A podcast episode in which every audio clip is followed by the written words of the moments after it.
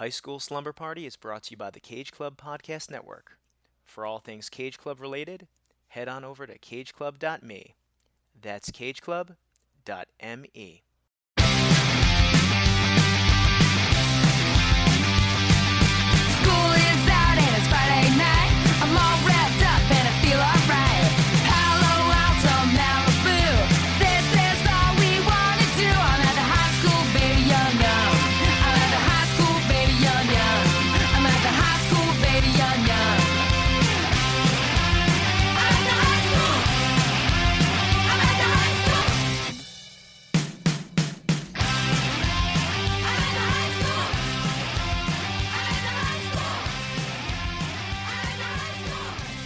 Welcome to High School Slumber Party, the podcast where me and some friends look back at our teenage years with lens of some iconic high school centric films.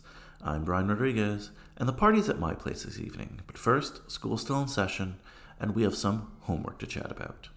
This was your assignment, and I would like to see the results. It's good to have the old intro back, and for those of you who are curious, no, we have not officially been approved for the fall schedule. It just felt like we were getting there, so I don't know. We'll see after this episode.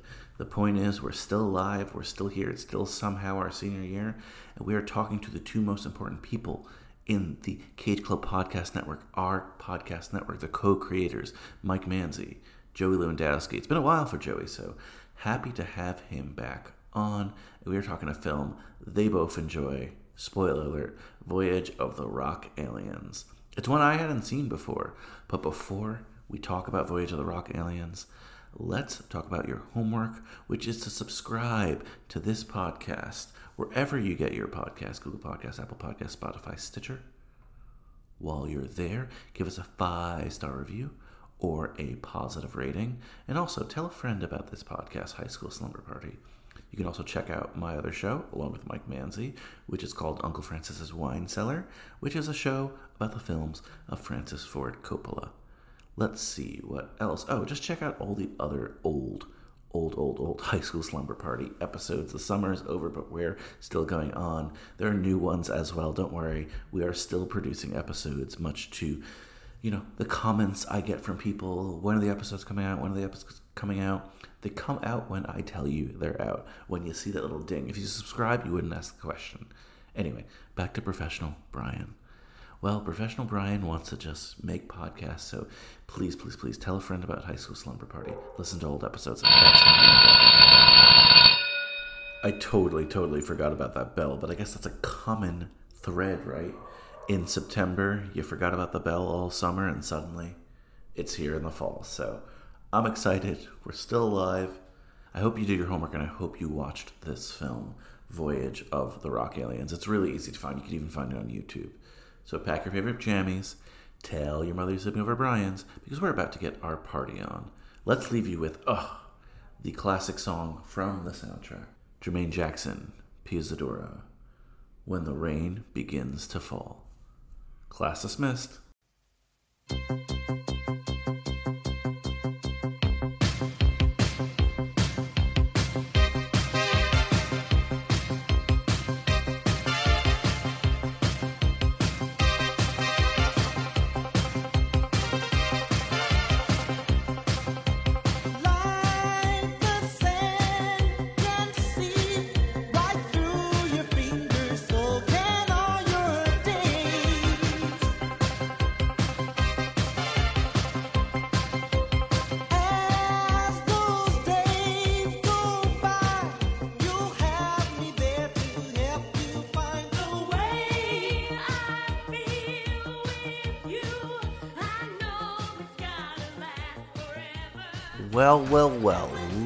Decided to grace us with his presence. Yeah, Mike hasn't been here in a while. Mike Manzi. No, I'm just joking.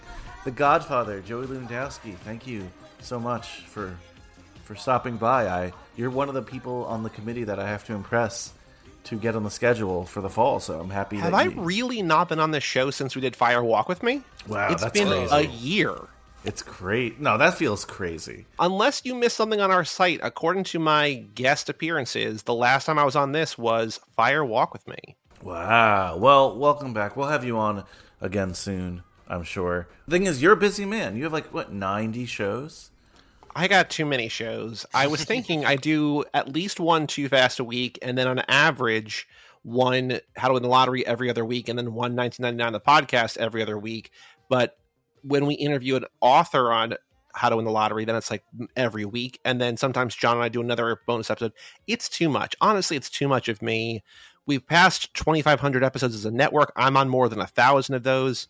If you're still not tired of my voice, I don't. I thank you, I guess, but like. I don't know what is going on, my man. I mean, and then all your shows with the other person here, the superintendent, Mike Manzi, that accounts for a lot too. Absolutely. And apparently, the most popular thing that here I have ever done is Elvis. Like, I had no idea why people care about Elvis this much, but like, overwhelmingly, the most popular show that either of us have done, any show in the network really, is this Viva Pod Vegas show. So, Yeah, because you and I are the same. Are the same. it's the That is snowman in the house. Yeah, it, it's nuts. I mean, I'm very happy for your success. I wasn't bragging, by the way. That was more of a backhanded to the rest of the stuff we do that nobody cares about that. This is just like, oh, people actually listen to this. Okay, cool. Well, the new Fast film will, you know, turn the I other stuff so. around as it does. Fast season is approaching. That fledgling show of yours, Too Fast, Too Yeah. Forever, needs the boost. You know, needs a little bit of nos these days, right? So you'll get a I'm just joking. You'll get you'll get a new movie. But this show, this show, this show really needs the boost because we could get canceled. I'm not even sure. Uh, everything's in flux, but thank Okay, you. hold- I have a I have a question. I'm so sorry to interrupt. I've asked you. This is now me as what's my role? If Mike's superintendent, what am I?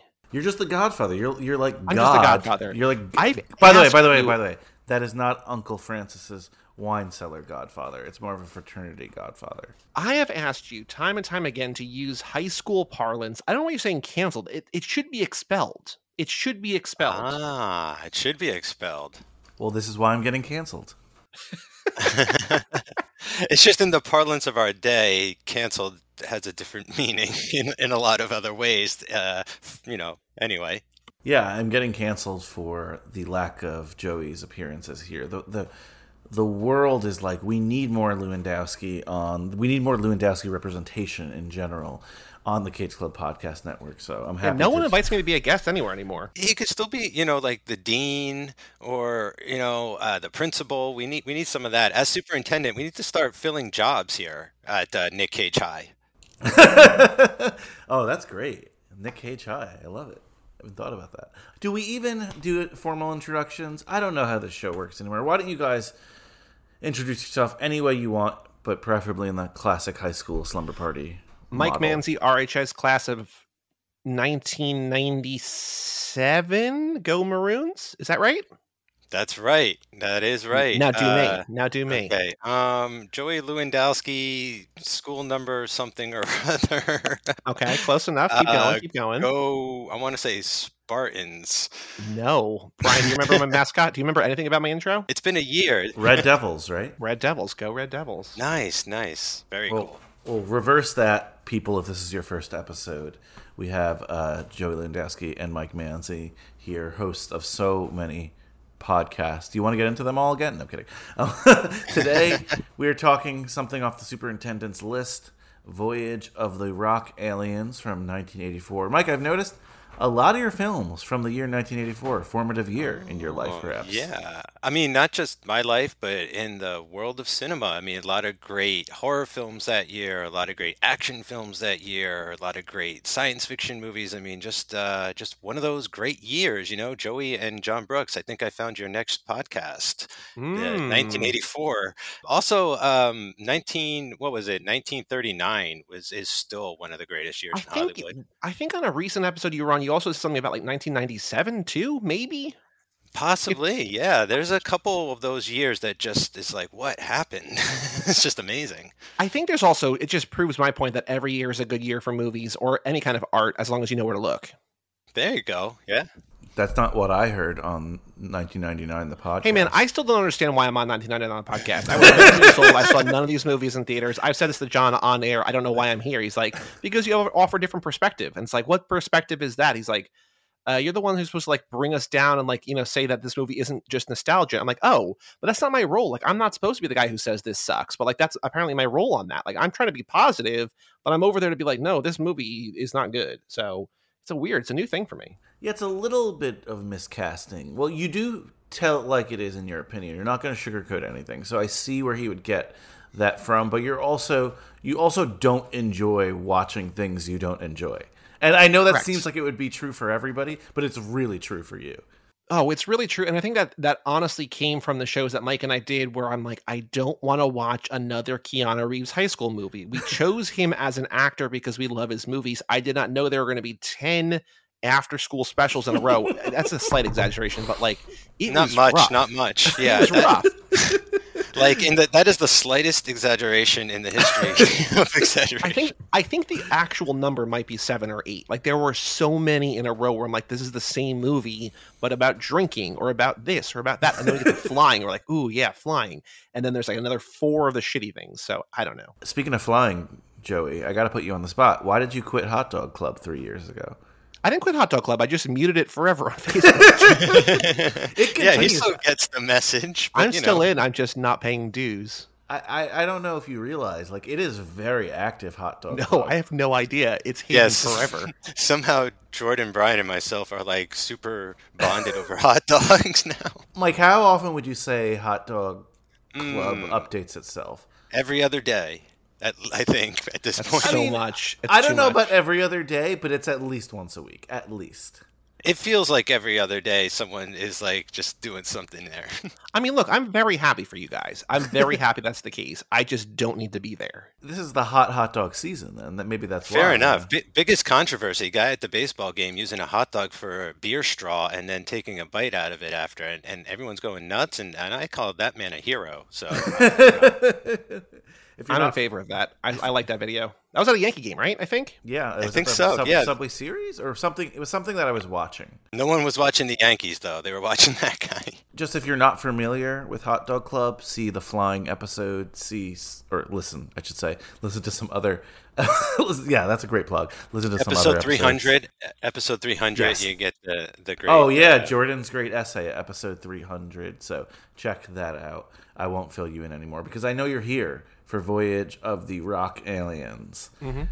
oh yeah.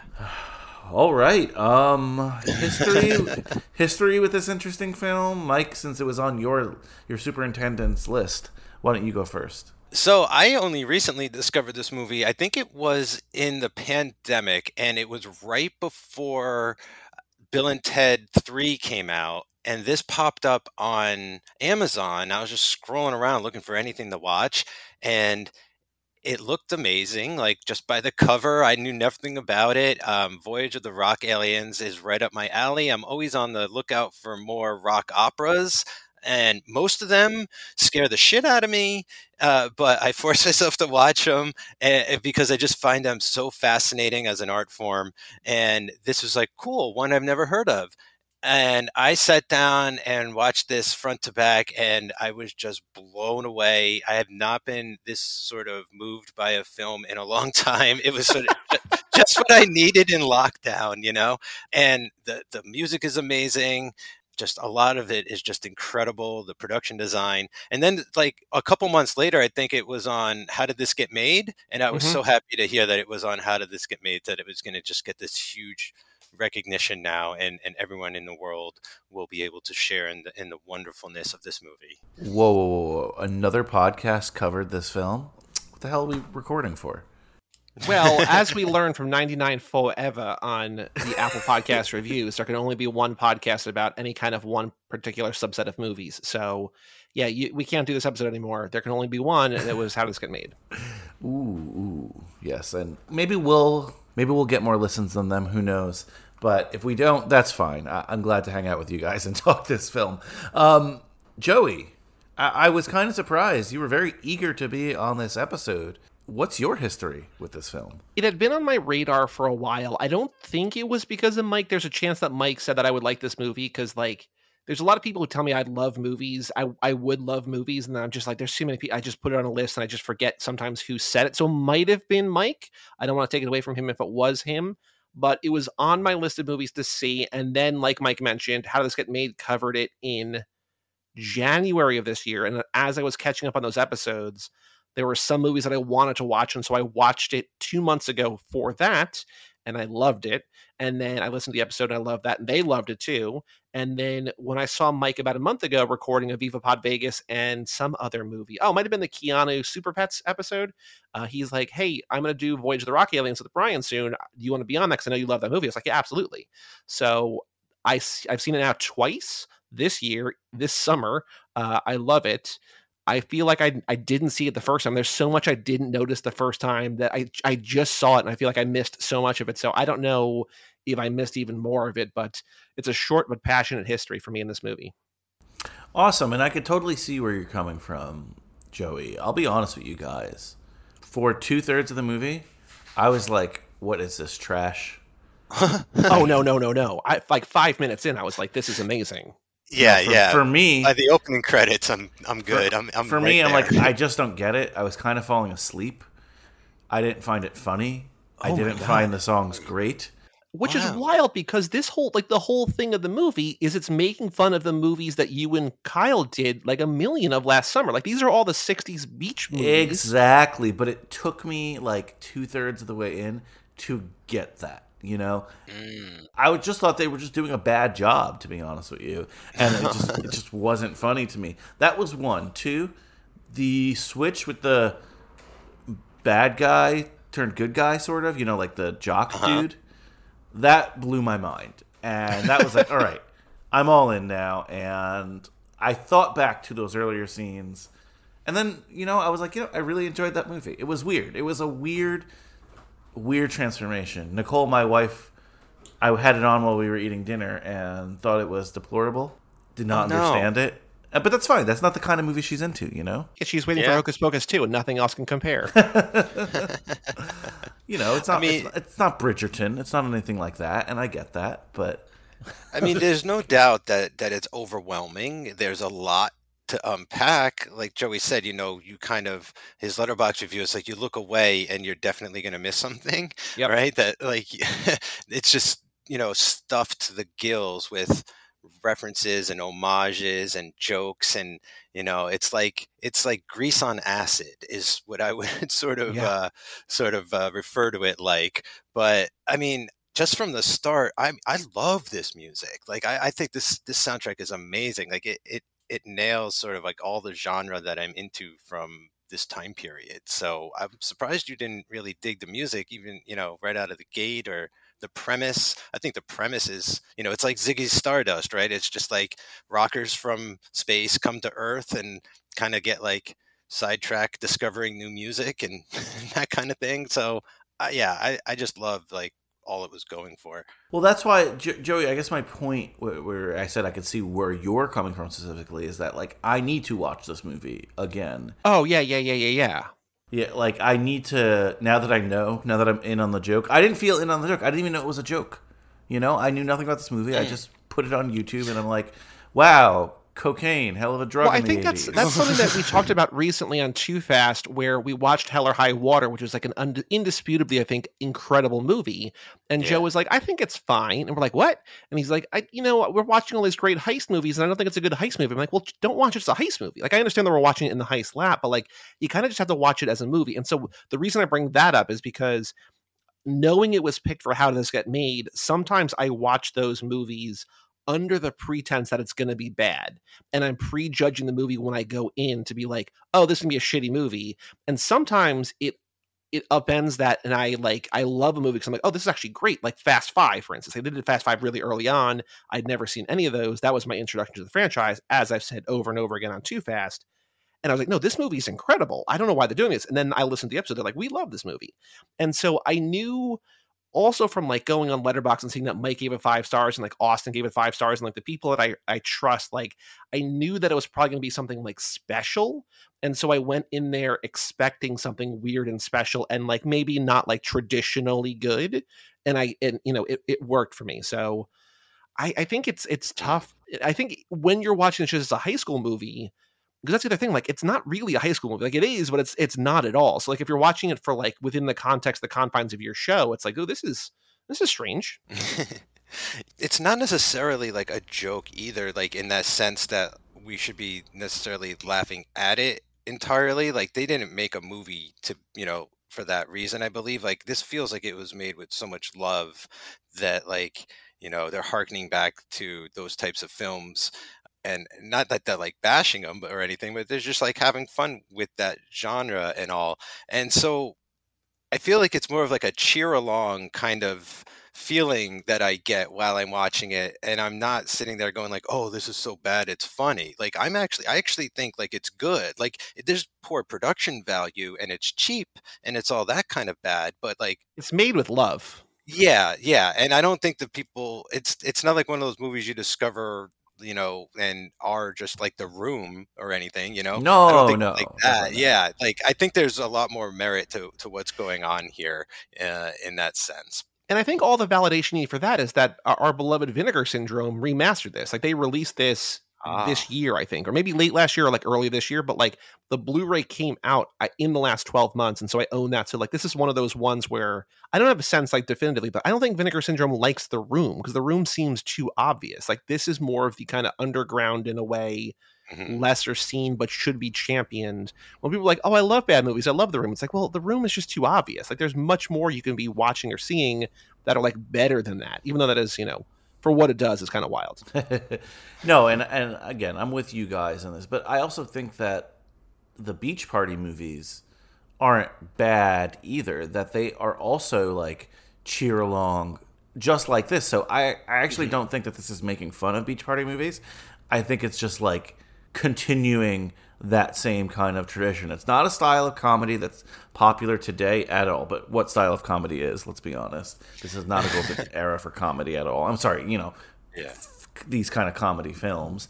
But that was my epiphany moment with Grease as well. The whole thing that the whole thing was just also sort of like a teen beach parody movie that made me enjoy Grease too. So, Grease as well, Joey. Not Also, Grease. love Grease too. Grease was also great. well this this movie tonight also sort of invokes a lot of like that film back to the beach with annette and frankie and it takes place like in the late 80s and it's what if they grew up and had a kid and like kind of fell out of touch with everything but then they go back to the beach and it becomes you know bonfires and sock hops and sleepover parties and surf championships and everything's back to like it was in the 60s and stuff. So there's kind of like i don't know it's been done more than once you know it's not as big of a musical as this one is by any means but there are lots of musical numbers in that.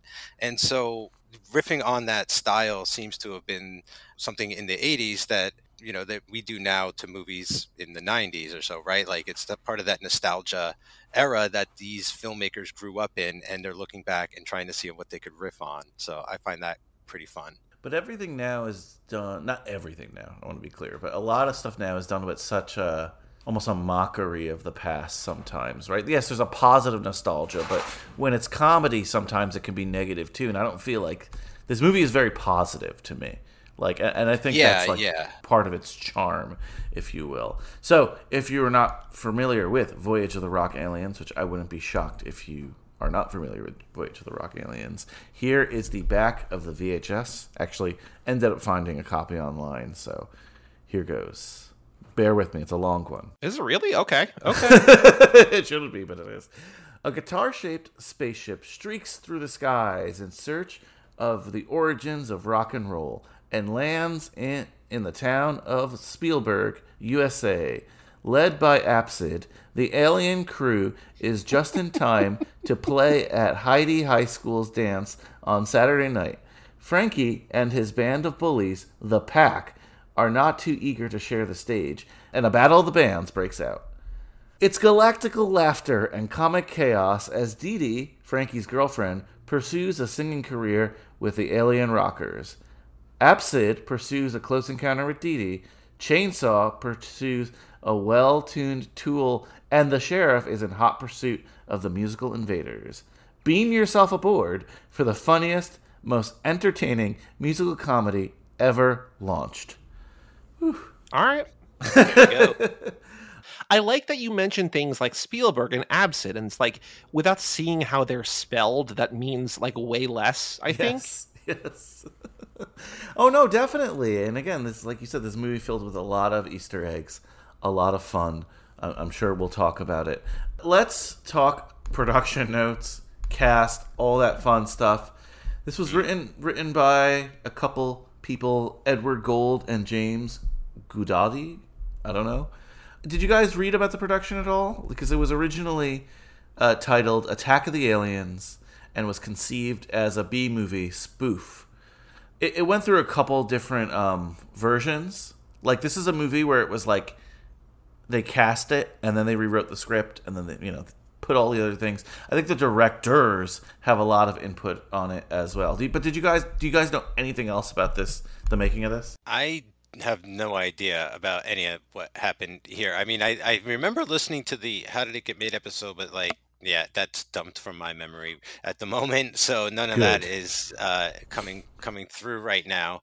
I'm fascinated to find out. Yeah, I remember a couple things. Like I remember the alien, like the the lake monster was supposed to bleed blood, but they're like, that's too gruesome. Like this is supposed to be a fun movie. So instead when they cut it, it just like bleeds bubbles. And bleeds is probably the wrong verb there. But like they made that lighthearted. And there was the actual like the one thing that I remember from the How Does Get Made, but I also saw it on IMDb today was when the chainsaw guy was supposed to cut through the wall, they wanted the actor to be there. He's like, that's no, absolutely not. Like that seems too reckless.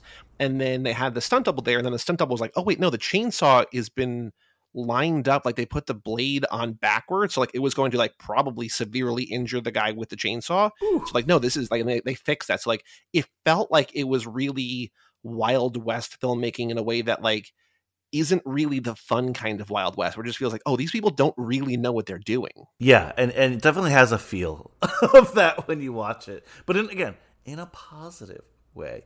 The other things I had is that so the director is listed as James Fargo, and he has an interesting story. He's like an assistant director on a lot of Clint Eastwood projects, but he, he directed a lot of TV, A Team, uh, Beverly Hills 90210, stuff like that, a couple Chuck Norris films. But then I'm curious if you guys had heard anything because this guy, Bob Giraldi, is also credited in some places and then he's not credited in other places. So I'm wondering if they brought him in to do something. Hmm, yeah. He directed Michael Jackson's Beat It music video, so Well, I, that kind of makes sense. Like to me now, they had a director for the acting and action, and then they had a director for the musical numbers, and he probably came in and choreographed or shot like all of that stuff. and i guess that also maybe explains why jermaine jackson is in this movie maybe Great call.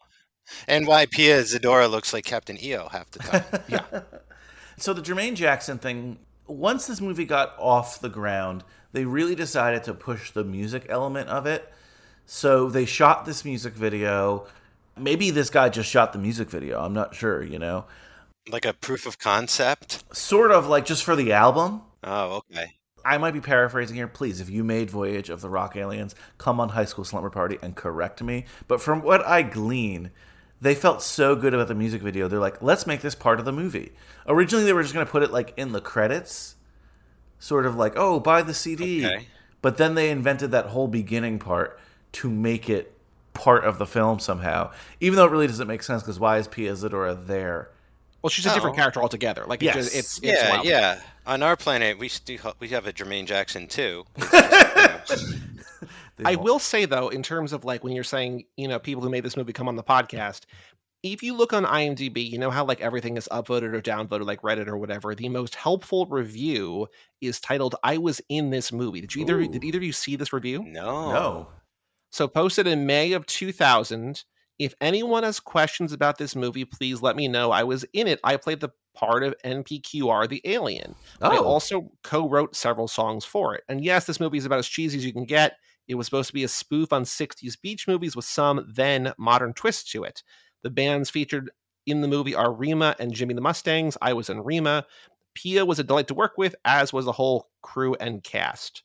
So Oh, it awesome. seems like at least 22 years ago, they were willing to talk about it. It's basically like Devo and the Stray Cats are the two bands in this movie. Love it. Well, the invitation stands, random review person who played someone in the film. I appreciate that, and maybe we'll talk about it. Who knows? It's funny too. Uh, I had no idea who Pia Zadora was a couple weeks ago, and suddenly, like two of the three movies in a row that I'm talking about here have Pia Zadora in them, and Hairspray, right? Hairspray. Yeah, so I always mm-hmm. I always love when that happens. I think she's like maybe best known for, unfortunately, like she came out with this movie Butterfly, which I have not seen, but she like was uh, applauded for her thing, and then also won the Golden Razzie for like worst performance. Like this was like this thing that people either loved or hated, kind of an equal measure, and I, I think that kind of tanked her career in a way before it even started. Well, Kate was saying, and and Kate Hudson of Kate Hudson fame, not the real Kate. At Hudson Kate on Twitter At Hudson The Kate on Twitter. Kate Hudson. Yeah, my real Kate Hudson, the of High School Slumber of Twilight Forever. of Twilight Forever, yes. She was saying that it's like it was heavily implied that her boyfriend at the time or her husband at the time like bribed the Golden Globe voters to give her the Golden Globe for the film you're talking about. Oh, one of those. So that's why she was sort of blacklisted from like major roles. Like, and I did find some evidence to this online. So I'm very curious. But I, hey, I've seen her in two movies. I loved her in both of them. So I don't know.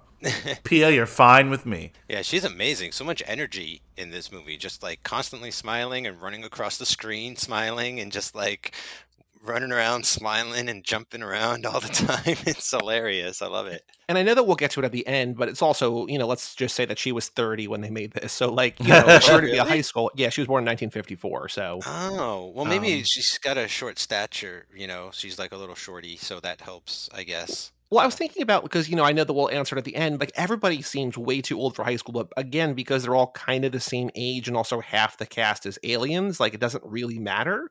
And, like, there's this internal. Like that's also like the the most believable part of this entire world, right? Like that's not what you're gonna get hung up on if you have like logic issues with this movie. no, exactly. Maybe I'm overthinking it now, but the beach party movies, all those kids looked older. Even Grease, they all look older, right? Like, so this is not uncommon in this particular genre that we're talking about for people to sort of look hmm. out of place as high schoolers. Yeah, it might have been part of the joke, quote unquote, right? Is like, let's cast like a 30 year old as the lead and, you know, see if anyone notices or do that grease thing. I don't know how old Craig Sheffer was, but like, he looks a lot older than 19 in this movie as Frankie. Craig Sheffer was 24 when they made this Okay. movie, so not Alright. not you know still old, but not nearly as old as Pia Zadora. You know, for playing a high schooler, right? Not not that 30 Yes. is old by any stretch of the imagination, but when you're supposed to be like I don't know 17 or 18, like you know, No, yeah, exactly. And I should have, like, gleaned the beach party thing from the names. Frankie Avalon i- is mm-hmm. the star of all those films. This guy's named Frankie. I'm sure that was like uh, paying homage to that character too. Um, so yeah, I mean, again, shame on me.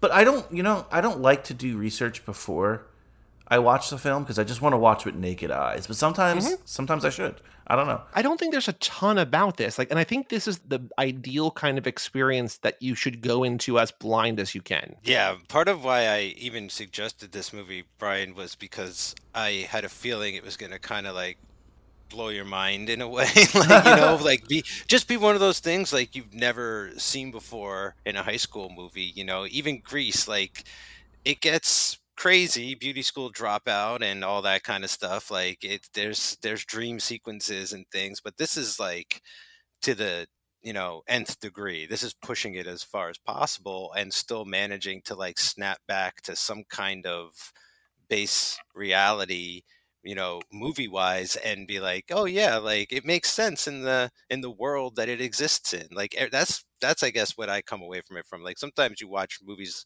that are so bad they're good uh because like and they're bad and you like them because they're bad because like they don't make sense in the context of their world. It's like why is that happening? That makes no sense. But like when when something that doesn't make sense happens in this movie it's perfectly logical. It's like of course like Yeah. why would why wouldn't it all you need to know is like the opening scene where it's like, okay, they all live in a world where there's a lake filled with acidic water that a sea creature lives in that is enormous. And people are running with like shackles and like candy bars taped to them. Like everything is heightened in a way that doesn't really make sense. But again, like Mike's saying, that there's all like an internal consistency, logic, whatever. That the world doesn't make sense to us, but it makes sense to them. Like they're all playing it straight because they've all accepted Yeah. this is what normal is. They're playing it extremely straight. That's right. And like in a lot of those other movies that like are hailed for being so bad they're good, there's a lot of winking at the camera. And like, yes, this movie winks at us, but everybody is saying all this stuff with such honesty and you know they believe it and so that is what sells it so much for me Two people quickly uh, wanted to mention the cast. You already mentioned Craig Sheffer. Do you guys know who this is, or do you know No. his films? craig sheffer is just like he's in, been in some horror stuff that i've seen i think So I knew him. Uh, he was a, a pretty frequent regular on the old WB slash CW show One Tree Hill. So uh, Oh, maybe okay. fans know him from that. But yeah, he's been in a ton of stuff. And we already mentioned Jermaine Jackson. He's getting just in the music video portion. Ruth Gordon plays the sheriff, that old lady. Oh well, she's Maude in Harold and Maude, which is like one of the best Oh, movies of all yeah. time. duh. Okay. And was like, she's in rosemary's baby she's the Yes, upstairs neighbor that the lady. satanist Oh, she's incredible. She's amazing. I'm like, where the hell do I know this lady from? Again, I could have just looked it up, but I was I wanted to ask you guys. I'm like, I know it. It's on the tip of my tongue, but I was thinking again. I forgot about Rosemary's Baby. Baby. Definitely thinking of Harold and Maude. she won the academy award for playing like a photojournalist i can't remember exactly what for but i think she actually played a man in that in that role if i'm not mistaken but Oh, interesting. a while ago yeah So so that's pretty cool to see her here. Well, she no, she won the Oscar for Rosemary's Baby, but she was Oh. nominated for four other Oscars Jesus. for A Double Life, which I'm thinking I'm guessing is what Mike's talking about. Also, Adam's Rib, Pat and Mike, and Inside sure. Daisy Clover. Well, like A Double Life came out in 1948, and this is in 1984. Like obviously she's an older woman in this, and she's like playing this sort of like crazy sheriff of the town but like she was doing stuff like 40 years before this and like getting you know oscar recognition so she's been around and put in the work and like getting you know rewarded for it I didn't realize she won for Rosemary's Baby. That's crazy. Well deserved. I'm not saying that. yeah amazing movie and, and brian you know who produced rosemary's baby Who is he here with us tonight? Is he here with us tonight? Bobby, come on how could you forget it's your it's your best friend it's, it's your man about town it's mr hollywood come on it's The robert evans The kid stays on the podcast apparently, even though it's a different podcast. yeah, so Bob Evans production. Um, and then uh, Peter Cullen, famous voice actor, right? He plays the robot in this, but he is again famous voice actor. What was he? Yeah, he's Optimus Prime. oh right? optimus prime yeah I just know him from a ton of stuff as a kid as well. Yeah, I like the droid in this. You know, I, I feel like that was a big sort of nod to Star Wars in a way, the droid, and then him turning into like the fire hydrant. Lots of fun gags with the fire hydrant. Well, you know, as Rocky Four got re-edited to remove the robot, I'm glad that some '80s movies still maintain the robot in them. Absolutely, that's a travesty. We need rights for Paulie's robot. That needs to be restored. There needs to be a third cut of Rocky Four. Yeah, part of me was saying like, "Oh, you're going to cover that one day on Uncle Francis," but like that's not what that is. But maybe in a spin-off, like Uncle Sly's Cigar Corner or something. I don't know. Yeah, cousins, cousin Sly's cigar corner. Meat Shack or something. But yeah, like I think the Rocky Four, the new one's probably better, but like it's not. I, I don't like it as much. It's probably a better movie, but it's it's you know it's not the one that we grew up on. I don't think that one needed to be re-edited. I know I can have criticized Rocky Four in the past, but don't make it something it's not. But regardless, not this podcast, not any podcast we have on this network. So yet, Fourth time's a charm. one day, one day when you finish all the third films, Mike. They're still making them. Mike, I think that you. I think you would. Hmm. Hmm? I wonder if you would watch all the threes first, or if Brian would cover all the high school movies first. Even keeping in mind you're doing one a month and he's doing one or two a week, I still think Yeah. you might finish first. I think I would too. I think I would. Yeah. Like both numbers are astronomically high, given like how much work it would be. But I still think that there are probably more than four times as many high school movies as there are third films. Yeah, yeah. The way I'm looking at it is, I feel like most of the part threes that are going to be made have been made, but they're never going to stop making high school movies like new ones ever. But you know, not every franchise is going to get to the third one. Mhm. A lot of them break down after one or two movies. So yeah, And that's kind of, Wow. I don't want to say the problem with this show, but with the proliferation of not just streaming service films, but streaming services buying independent films that are often teen films, it doesn't feel like it's stopping anytime soon. I'll just put it Well, the good way. news is that you're about to get expelled anyway, so you don't have to worry about it. Oh no. You might get expelled. You might get expelled. What if I do this project just like and not put it out there, right? Like, what if I'm just recording for myself and I just That would listen be the saddest thing in the world. You mean like like the final season of Bajillion Dollar Properties where they shot Hey, it that, but that never got released though. It, it came out. Oh, It did- came out. It Yeah, yeah, eventually yeah. was. Oh, mm-hmm. okay. Oh, thank goodness. I, guess I haven't seen it yet. I thought you were gonna take a shot at yourself and you were gonna say, "You mean the final season of Third Time's a Charm?" No, I was oh, like, "Whoa." Hasn't, that hasn't been recorded. No, there is still one lost episode. I think. I think the Naked Gun 33 and the third episode is officially lost to the to the to One nine, lost yeah. episode. How about Austin Powers? You have two lost Oh, episodes. two lost episodes. Well, that one's that one. That one's not lost. That's just uh, you know, that's it's. They know exactly where that is. It's just you know, that was irradiated. destroyed. Yeah, That one, yeah. It- it's locked in the vault. it's at the bottom of the lake and it dissolved from the acid. It doesn't work anymore anyway. I'm a little upset about Naked Gun because when are we ever going to talk about OJ?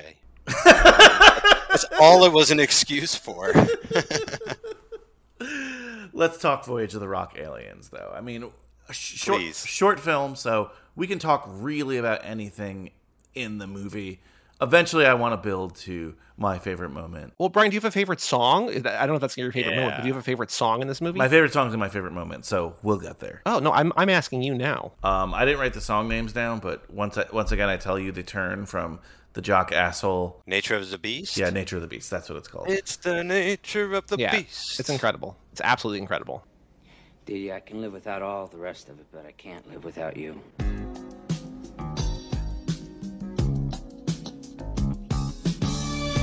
I've always been the big shot, pushing everybody else around. I think I learned my lesson now, it's me who's falling down. My heart is hurting from the jealous state I'm in. Won't you give me a chance to start all over again? Cause that's the nature of the beast, keeping up the male persona. That's the nature of the keeping up my status quota. Now the nature of the beast wants to give love and affection. Oh, the nature of the beast doesn't wanna end up alone. I mean, look, if you want to start there, we can. I mean, this movie is just kind of building with the cliche of oh, this visitor from out of town, again, the the, the aliens, and and and Pia Zadora's character, and they're falling in love, and it seems great. And she's gonna let him Well, it- sing, and he's not gonna let her sing. What? Yeah, I mean, well, the aliens are, are looking for signs of intelligent life because they're studying music from other worlds. That right? seems And so I- innocent enough, though, right? It doesn't seem evil. Yeah, and and then it definitely turns into just like Romeo and Juliet, or like the jocks versus the snobs, or slobs, snobs versus slobs. Like where's Larson? Uh, and it's a it's a great it's a great sort of you know premise to hang your movie on. You know, you can just once you know that's what you're going to do, you can do what they do in this movie, which is just fill it with gags and have a lot of fun, and and somehow write incredible music. But at the same time, that's why I kind of was falling a little out of it because how many times do you think I've seen this movie? You know, a, a version of this mm. film. And as much as I like them, I was watching more for the music and the weirdness, and I wasn't into the plot until we see the jock dude essentially explain what toxic max- masculinity is and how it's guided his life and how he's a changed person and there's a what a puma in the background like Yep. mind blown. I'm like, holy shit. I've been sleeping on this movie the entire time. And boom, just like that, I was in. Oh, that was the moment. Yeah, that was the moment for me. It took that I long. love it. And then it's like I, I had a flashback of the of the rest of the film. Like, fuck. They did it, It to me. wasn't the song in the bathroom where the jock's picture is on the back of every stall, like on the inside as like girls are sitting down to do their business. They're all looking at a picture of this dude in the bathroom. Like that I wasn't enough to be like, love, real love. That's what I But want. I I liked it. I was interested in the music. I didn't care about the plot at all. They make that Gotcha. turn. I was like, oh, he because he became a deeper character then. Yeah, yeah. You know, the movie almost sort of plays on your stereotypes or expectations or, or, or all that, right? Because like Frankie isn't really, you know, like some guy just breezed into town and tried to steal his girl, and he has the hottest band with the pack, and here come these aliens with their new type of new wave music or whatever. Uh, he's super threatened. He's 15. He's going through puberty. I think Dee Dee even says something to that effect that like he's got bodies going through changes, and and yeah, the the spin is exactly that moment, you know, where it turns out like Frankie is just a very sensitive human being and and more in touch with his emotions than you would imagine and then you could look back on the rest of the movie and be like yeah he wasn't really like that much of an asshole. He was just angry and upset and jealous as any teenage boy in in a lot of these movies are. It's just we never see johnny from cobra kai admit any of this stuff to him. Even in the new show right it took like three seasons for johnny to to have his nature of the beast moment or something oh, I love that comp though. Cobra Kai Johnny.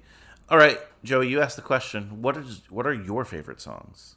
Well, I mean, I, I Nature of the Beast is an all timer, but I do think that the end, the song over the closing credits, is so good, and like it looks like they're shot it at like a uh, a shopping mall, like one of those kiosks that like, hey, film a music Yeah. video here. Like it's so clearly green screen in a way that they don't care, and it's just it's incredible. Like that is a wonderful end to this movie. I do think that every single song in this movie is great. And when the rain begins to fall, that's so good, right? oh, it's awesome. I love that. How about Let's you? Dance Tonight is great. Yeah, I love the Let's the, the Let's Dance medley, like at the Battle of the Bands, where it, keeps going back and forth between like the rockabilly and like the Devo sound. Mhm. That's a lot of fun. And that's cool too because it's just like you know this is supposed to be the future. I mean, it might be the now, but it's the future when it was made, right? Because they talk about the 21st century, but we're in that today. I love what they believe that the sounds are going to be of the time, and you're right. It's it's it's rockabilly and it's new wave, which are popular then, and they're kind of. I wouldn't say people are like going to war over those two genres in 1984, but they are two interesting genres that they juxtapose here, and I, I think that's really cool. There's touches of a lot of other things too that sort of creep in, like hair metal is is sort of there, and like ska music, you know, as far as style, and and a lot of checkers going on in this movie as far as clothing and things and pastels. So it's yeah, it's like a whole mishmash of all of the styles going on at the time. Uh, I felt too, and even some from before. You know, like just the the whole concept. I think of the band from space. I just can't help but think of Bowie. I don't know if it goes back further than that, but you know, Gwar, another band from space, that kind of thing. And like the songs they're singing in space, or the songs that they're like watching in space. I guess not singing, but they're watching. Like when the rain begins to fall is great. Like all these songs, and like you know they're trying to find the origin, like the pure music or whatever. And they they say, you know, we found three possible planets and one more to be identified. And we look at the three, and like one is too boring and one is too weird. And then we see the whole Jermaine Jackson one with Pia Zadora. And then none of those turn out to be the one, that they go to Earth, and it just says dot dot dot. Why not? Like, eh, who cares? Like, we got we don't have a movie otherwise, so we might as well go to Earth. And it just it's a wonderful way to get into things. Yeah, yeah, and I, I love their spaceship that it's a guitar. I don't know if you guys ever saw like the Daft Punk animated videos they did, but like that they I think they took the spaceship guitar from this because uh like they have that in in that as well. Such great design work and like the inside of their ship when they're busting them out of like hyper sleep and they put him through like the little machines and then when they when the one guy his like inhibitor fails and they have to put his body back together and oh dudes so like the the, the phone booth gag like i Mhm. think it predates bill and ted by a year or so even though bill and ted i think was shot the same year so that's kind of cool that there's like the symmetry there This predates Bill and Ted by I think by like four years. Like this is eighty four. Does I, think, I think that's like eighty eight. Yeah, I think that's much You later. might be okay. Yeah, yeah. So, so it got the jump on Bill and Ted with the phone booth gag. Even, I mean, that's obviously probably a Doctor Who thing too, like an Americanized Doctor Who thing uh, with the police box. But still, Yeah, that's a really good call, and I can see why this would be paired with Bill and Ted on like an Amazon like things you should watch after. I don't know what the hell that list is called. Um, well, what I, what I think is also kind of you know, I, maybe evident is the right word about this movie is that they clearly have like a really good printer, like an actual like computer printer, because there's so much of this movie that's like printing out flat, like high res versions of flat Yeah. people. Yes. Mike, when you were saying that, you know, they're they're bringing them back from like cryo sleep, they're like putting them through this tube, and like there's one where like it doesn't come out right, or like, or when Absid gets he blows up because he gets too worked up at Pia Zadora's love that they have to like rebuild him and they print him out first, but then like, that comes back at the end when the two dudes get rolled, you know, rolled over by the steamroller and they're Yeah. flat too. So like they just have this like they're like how we we we need to use this as much as we can. How else can we take advantage of this? Oh, let's just have two people get run over by a steamroller. So I just love that they're like, what do we have access to? How can we do something weird with it? Okay, let's try that.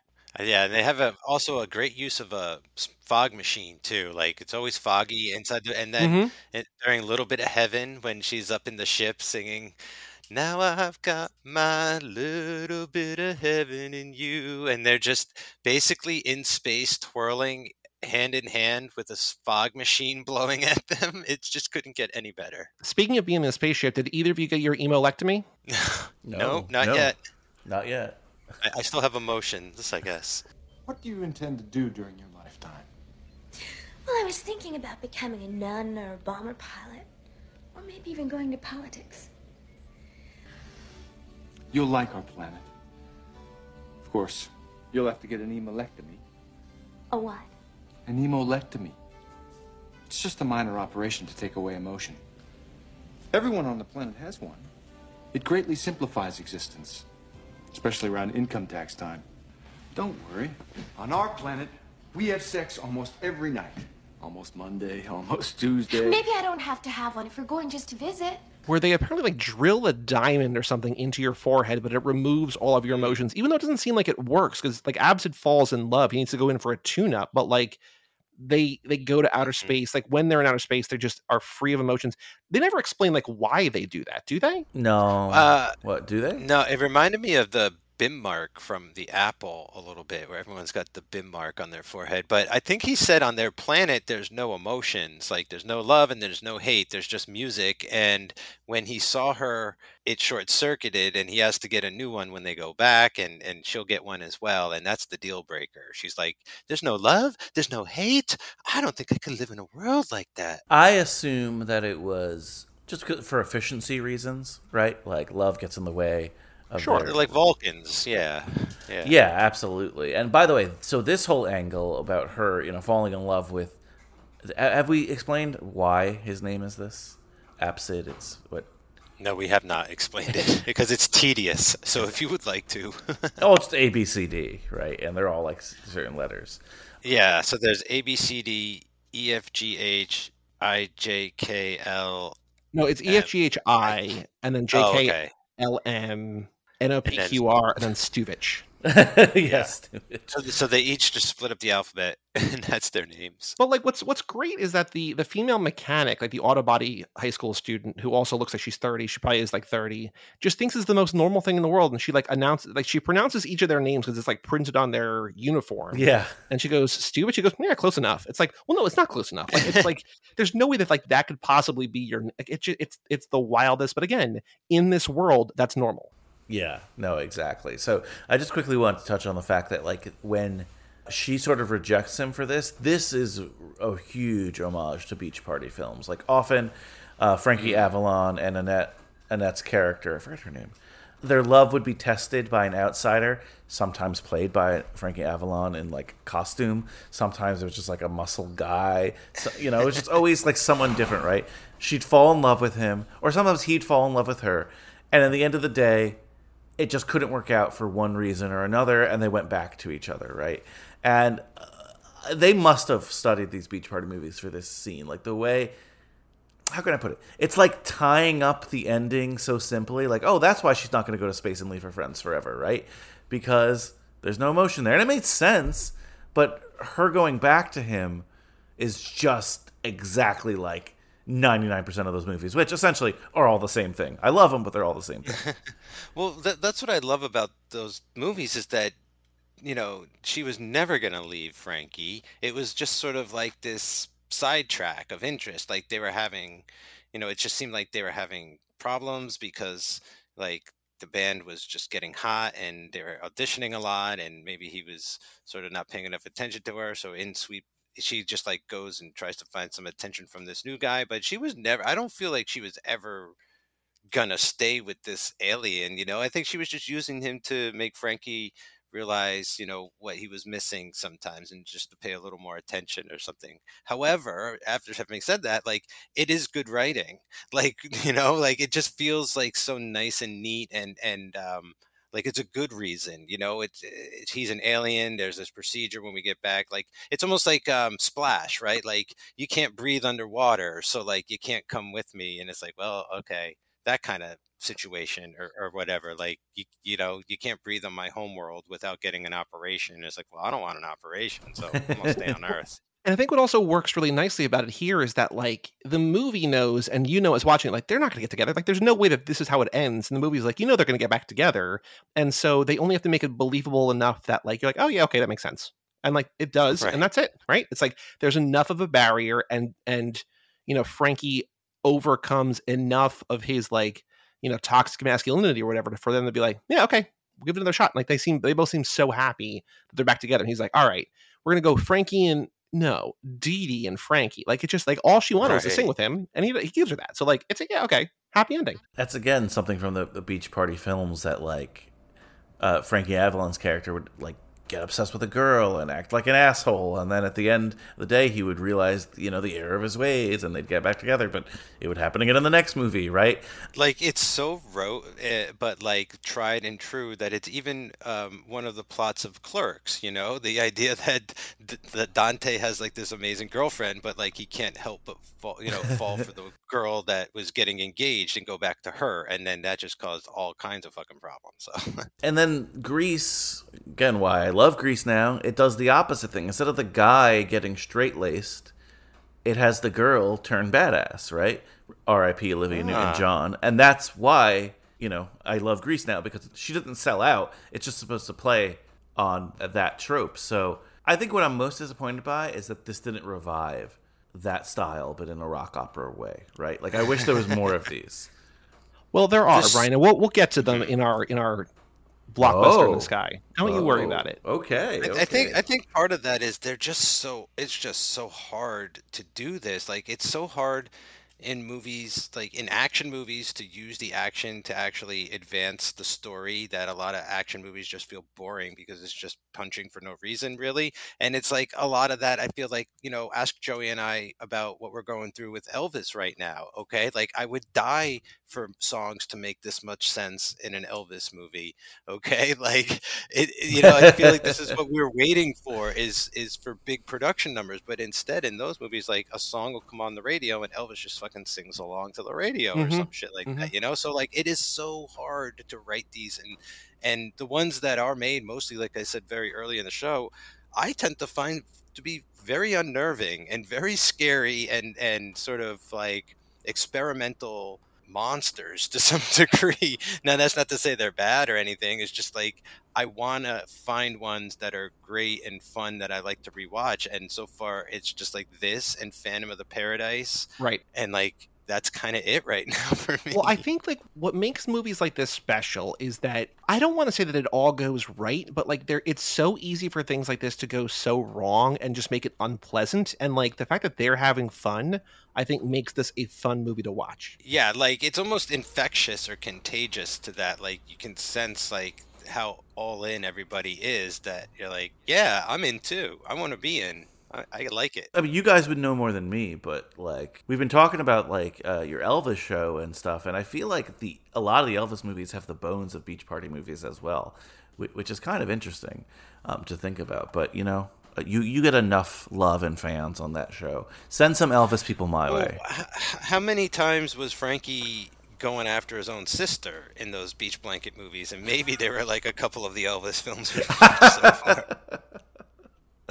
Oh man! So uh, another thing I wanted to just quickly ask you guys about: what do you think of this side plot with that shop girl, if you will, and this chainsaw killer that she sort of ends up falling Do you in recognize with? him cuz he's been in a ton of movies.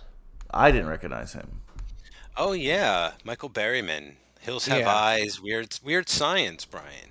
Oh, he's one of sort of the Road yeah. Warriors, Cuckoo's Nest. Like, yeah, huge career in horror. Like he has made his living because of the fact that he looks unusual, but is also like a really good, compelling actor, and like seems in this movie like genuinely kind. Like I like that he plays against type here. That he's he literally chainsaws his way out of a mental institution, like the like the the Spielberg State Asylum for the Mentally Unwell or whatever. And you're like, oh no, we're supposed to be terrified of him, but then he finds love and like he's a good dude. He's a good dude. Like it's it's wonderful. Yeah, thanks for mentioning that weird science thing. Of course, of course, I know this guy. I didn't realize that was him. That's awesome. Yeah, I like this whole um, thing where one of the aliens is, I guess he's looking for a hospital, but he accidentally like finds a mental institution, and right at the time where Chainsaw and his buddy are are breaking out, and it it adds just another genre to the entire movie. It's like, oh look, now we have sort of like a slasher thing going on here in the mix as well. So you know we can get a bit of our horror fun and poke fun at, at that as as well. And I think people at the time might have recognized Michael Berryman from Hills Have Eyes and some other things along the way. I don't think Weird Science was out yet, but definitely Cuckoo's Nest and things. And uh, yeah, I like the idea that like there's almost like a cartoonish vibe going on with this whole thing when Bugs Bunny would sort of stop the guy chasing him and show him how to like correctly load the shotgun and then hand it back to him and be like, okay, now let's one, two, three, let's keep racing. Like that sort of situation where she's fixing the chainsaw for him. I didn't expect them to fall like for each. I forgot to mention this, but the rockabilly band is known as Jimmy and the Mustangs. And Joey, if you didn't do your homework, I'm going to do some homework for you, but I'm sure you did. This band is also featured on one of your favorite film soundtracks. Is it rad? It is. It is Rad. They are on the Rad soundtrack. this movie has rad vibes at times. Like this movie made me want like in in the best way. Like sometimes I'm watching a movie and I'm like, oh, why am I not watching X, Y, or Z? Like it's it, it's doing a thing that this other movie does better. But this movie just reminded me of like eight other movies that I also love, and I'm like, oh, I want to watch those too. And one of those was Rad. So very cool. Nice. yeah, I feel I feel like Send Me an Angel could be in this movie. Yeah. Like, I yes. That's. I singing think. I think it was the high school dance where I'm just like, oh yeah, no, they're they're about to like ride in here on their BMX bikes and like send send me send me an angel. Absolutely. It, it was actually a cotillion. Did you guys have a cotillion at your school? I don't think so. No, how how many how many is that? What's No, it's just cotillion? it's just called a cotillion. A cotillion is just like a fancier way to say dance. We actually oh oh oh. the winter. I thought it, I thought it was like a certain number of years that. Oh no, no! We actually would have the winter cotillion every year at my high school, and that was the only dance open to all four grades. So it was a really big deal. I wonder if they still do it. I'm not sure, but I was happy to get a cotillion shout out here because you rarely hear that word. Is it like a formal? Is that like a southern thing? I think originally, right? I don't know where this movie takes place. I know that the pack drives a car that has an Iowa license plate. Yeah, there's a beach nearby, so it's gotta be like an ocean. It takes place right? in, in, in Spielberg, next to Lake, Yeah. Lake Erie, with two e's. Okay, so yeah, so Midwest. Okay. Yeah, I- uh, Lake Beach. That's what I assume, somewhere in the Midwest. So, yeah, cotillions are sort of European French, sort of like that's the origins, but Ooh. it just fancy origins. Like supposed to be fancier, you know, like a debutante ball. Um, even though my high school one was not like that, it was just And, you- and you said it's it's every grade. It's all grades. at my So is that- particular high school. That was the dance That's the- open to all four grades that they actually Okay. held at the high school. So, okay, so okay, kind of like Sadie Hawkins is the rule, like the woman asks the man. That's like that, right? Is that what that yeah, it is? was. It wasn't that. It wasn't the Sadie Hawkins. No, I'm saying though, but there's like a rule to it. It's not just a fancy name. There's like a I believe so, but again, for us, it was just like most of the proms, at least in New Jersey, they hold it like a ballroom, like at some hotel. Like the mm-hmm. cotillion was in the high school. The dance floor was the gym floor. The tables were like in the cafeteria, right, and in, in the dance floor there. And all four grades went. By the time you were seniors, you didn't want to like have a prom with freshmen, so less seniors went than everyone else. But I think I went to my cotillion all four years, and it was fun. That sounds more like a middle school dance than a high school dance. Like we're just like, this is gonna be low rent. Like you can have you can hang out, but like this is we're not gonna put a lot of money into it. no, no, a lot of money was put into it. The- Really? the Okay. Dresses were like very again for the time, like right. Oh no, I'm saying the school's not putting money in. I'm not saying that the kids aren't. They weren't renting, um, Right. like a room, but I think it was a huge fundraiser because the tickets were really expensive, right? And they did a good job of like decorating it. But again, there wasn't I think at that capacity you're not going to it's going to be really expensive to like rent a ballroom or whatever. Um so yes, it was a little bit low rent, but it was a pretty fun experience, you know, to go to formal dances a little bit younger and not be so jaded about the high school experience, right? Again, by the time we were seniors, we were, but yeah, just I just harkened back to some cotillion memories. Very nice. It's cool that they keep it so close to like this. It's all school centric. Like that's cool. Like you say, some dances are rented out. Yeah, and that's why I have nostalgia for it because how many times we see that the prom takes place at the high school in the movies. So that's what I think of kind of when I think of that sort of a experience. Nice. Woo. Anything else in the film you want to mention? I mean, so so much great stuff, so much stuff you liked, but I feel like we did a nice Oh. little overview. Um, yeah, it's just so much. I mean, I wish I could remember all the songs. I don't think all the songs are on Spotify, but there is a big chunk of them uh, for the soundtrack that are up there, and I've just been listening to them a lot. Uh, and I've been pumping this music when I'm watching the movie.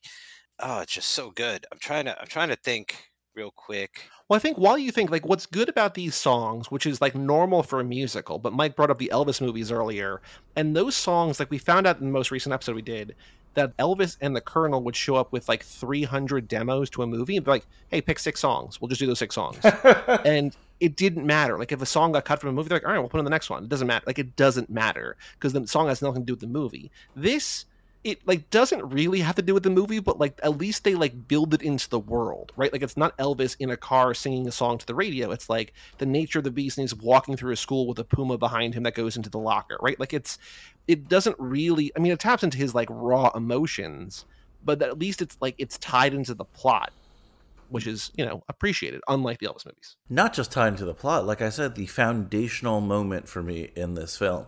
That Puma going into the locker, I was like, God damn it, I get it. I've been there. Oof. Not literally, or maybe literally. That'd be cool if it was literally. Hey, you don't know me like that, man. No I'm kidding. Yes, no, not literally. I, I don't know. I kind of believe the Puma is a metaphor, but Oh, absolutely. I'm just joking. Yes, of course. Very clearly.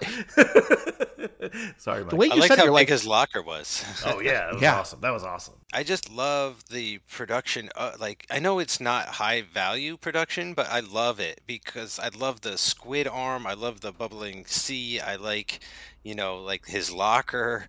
It's hilarious. Like everybody's costumes. Like Pia Zadora has some amazing costumes. That that thing she's dancing in in the with the Union Jack flag on it and on, on the beach, and then later in her space gear and just everything else in between. Like so much fun. The greasers, um, the aliens, just just so on point with like trying to make this a visual feast to look at. You know who it made me think of, Mike? I'm glad you bring that up. Do, do you remember good old retired podcaster Cara Gale O'Regan? Okay. I'm watching it and I'm like, I wonder what Kara's favorite outfit would be because uh, we're getting nostalgic today. But whenever whenever Kara would see a good outfit in a film and then podcast about it, I would be like, you know what? That's awesome. I don't know if she's seen this one, but maybe I'll hit her up and ask her what her favorite one is here because they are awesome. These outfits. Well, like what's also cool about it is that the outfits they, they play into the story in a way that they're able to like swap outfits. Like when the pack, like the movie basically ends with the pack about to attack Frankie and Dee Dee, and then the aliens just turn them all into Boy Scouts, and like that's like the end of their storyline.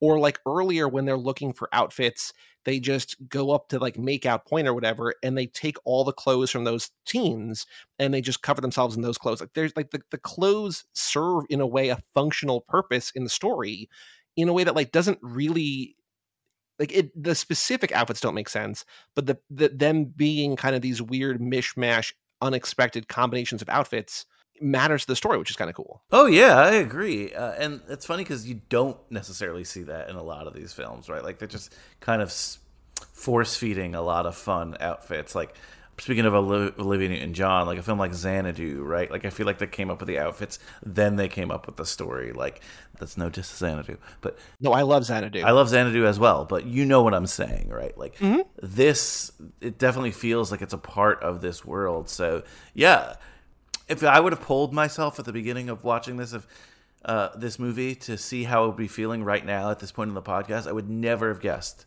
I never have. guessed. Now, I don't think I'm as bullish as you guys on this film. We'll we'll see when we do our grades. But I definitely, definitely am sold, and I want to watch it again. And you know, good for these people.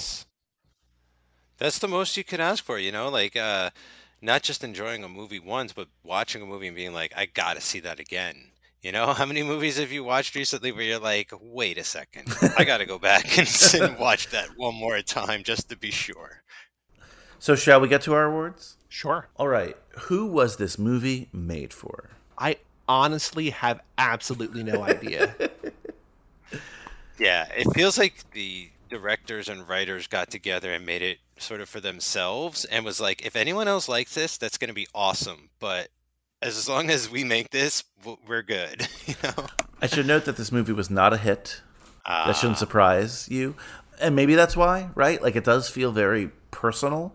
But yeah, I kind of struggled with uh, th- this question myself. Well, I also feel like what we were kind of talking about earlier about, you know, best of the worst films and and all of those different subgenres and things like that. Like this might have gotten taken the wrong way and, you know, Razzies were probably thrown at it. You know, people were probably like like, you know, laughing at it the wrong way or something I feel than it was intended. And it, maybe it just needed that that distance of time to come around and find its audience with the next generation or two. Well, again, it's got the vinegar syndrome seal of approval, so bravo. Most likely to succeed. Which character won the movie? I think Frankie and Dee Dee both won. They found Yeah. love. They rekindled their relationship in the end, and it seems like they are going to have, you know, maybe not as successful, but like they're going to have a, a fruitful duo. I think that they, in spite of all of the odds, they won this movie. Yeah, I think the whole town as well, right? Like, yes, they win. I imagine it might reset in the sequel that we never get, right? But they'll win again. But then the town gets cleaned up by the aliens anyway. Like the aliens aren't mean or bitter, right? This is just their nature. So when they leave, they're like, you know what? Eh, let's you know change these mean old guys to Boy Scouts. Let's clean up the lake and put some rainbows and make some more music and and leave uh, leave this town a better place than when we got here anyway. Uh, Mike, a different answer. Uh, maybe the sheriff. Didn't she finally find love at the end on one of those power sales? And she- I forgot about that. Wooderson Award. Is there a character in this film that you would have liked to have seen more of? Hmm, specific character. I mean, maybe the sheriff. I love the sheriff. I don't know if, if Yeah. more of the sheriff would make me like her less, but the whole movie could have been about her, and I would have loved it. That's a good choice. Yeah, I, the only thing that I'm really was so like every everything is sort of set up just enough, like almost like you know just in time, and in some instances I feel. But I wish they did a little more with the monster, like the squid monster. You know, like just a little more throughout the movie, some setup or something like that. With because we really only get it kind of in the beginning and then at the end. I think he pops up a tentacle somewhere along the way, but I just kind of wish that was a little more present, or there maybe was like more like Troma mutant kind of stuff going on at, at some point. But that's just a personal nitpick. I, I kind of feel like this movie's perfect anyway, so I just I had to think of something. So, whew, if you think it's perfect, you're probably not going to have an answer for the Long Duck Dong Award. Is there a character whose omission would make the film better? Um, I don't think so. I think like what Mike said, it's like the inverse, or not the inverse, but a complementary piece of what Mike said. That like everything is set up just enough that it feels like there's no, there's not really things that you could get rid of. I think that there's of the time. It's not a character, but there's like some homophobia with like the when he builds that attracting ray to get Pia to love him, and instead he like configures it so that every dude in the diner in like local teenage hangout or whatever the name that name of the place is, that like they all fall in love with him. So it's not a character, just sort of like an 80s sort of trope, but I think every character is set up enough in the right way, and there's nobody that I don't like, and I think they all come together in a way that just works well. Yeah, yeah, I could agree with that. It's great length too, right? Like sometimes musicals can be really, really long because of the music, and I hate that honestly. So I, I liked its nice breezy length because it's a nice breezy tone.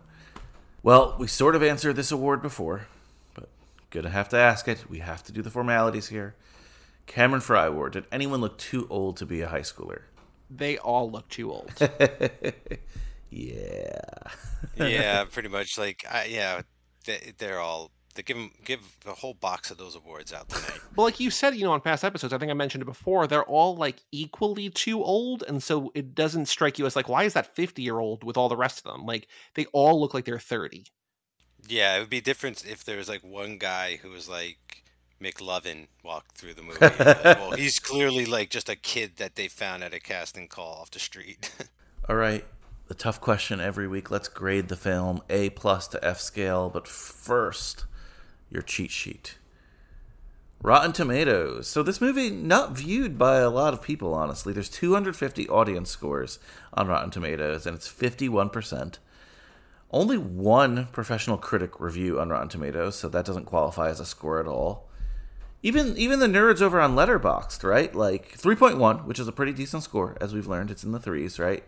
But which is the one? Yeah, only 3,000 or so reviews in total. So that's not that much, right? No. I don't know, guys. You seem to enjoy it. A plus to F. But I will say that 11 of my friends, 11 of the people I followed, out of about 100, have seen this. So I feel like for the people that I have found sort of this kind of not community because like it's not like I use this as like the way that like you're you're supposed to intend to use it, but like the people that I follow to sort of guide the movies that I should be seeing know this movie.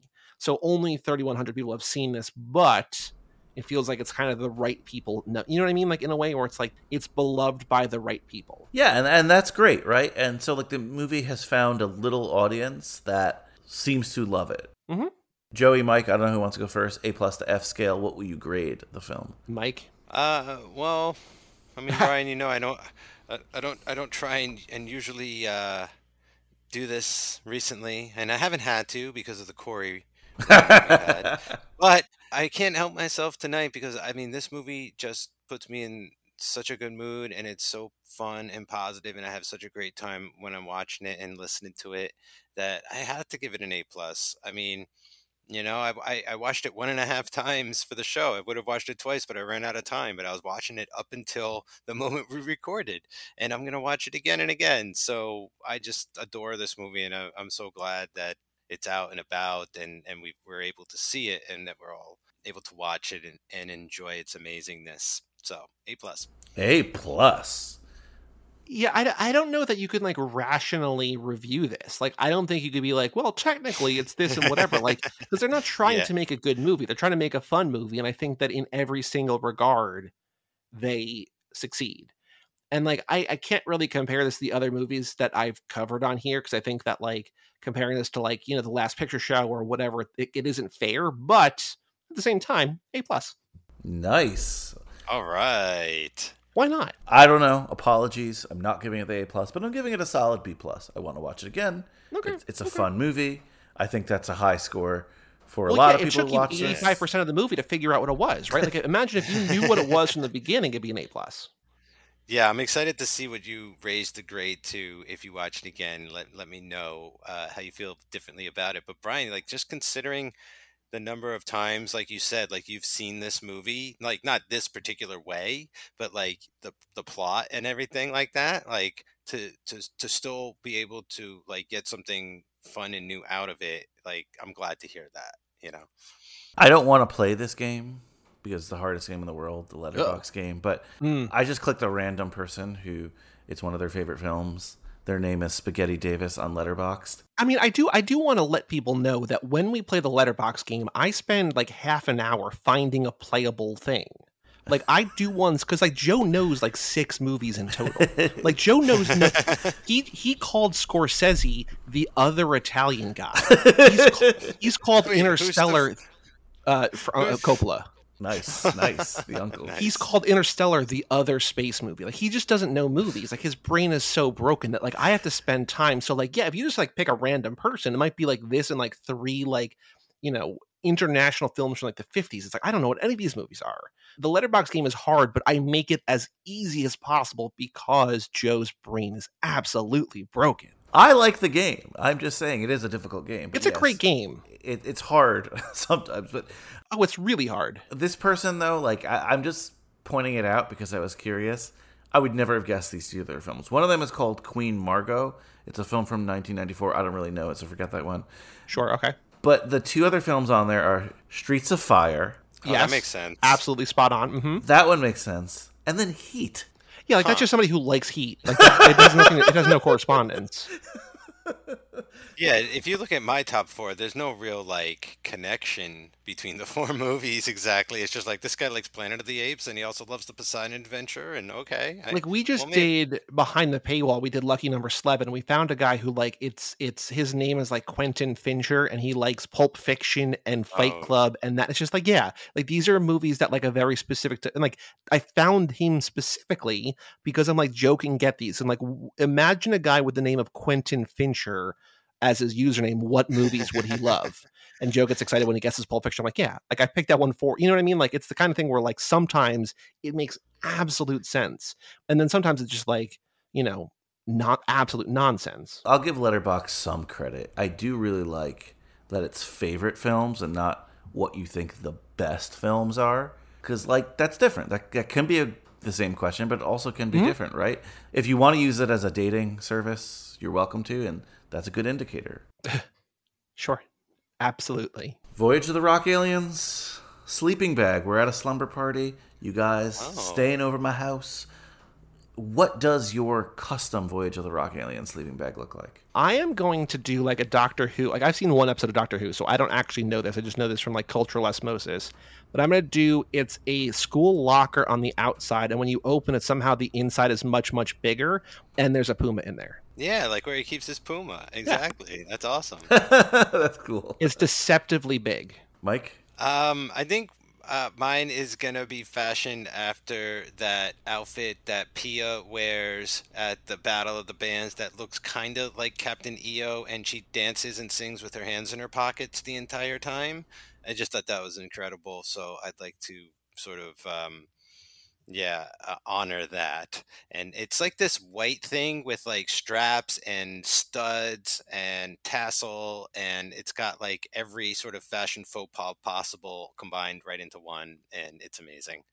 Mike, in like 30 seconds, can you explain what Captain EO is to the Yes. those not familiar with the Coppola catalog?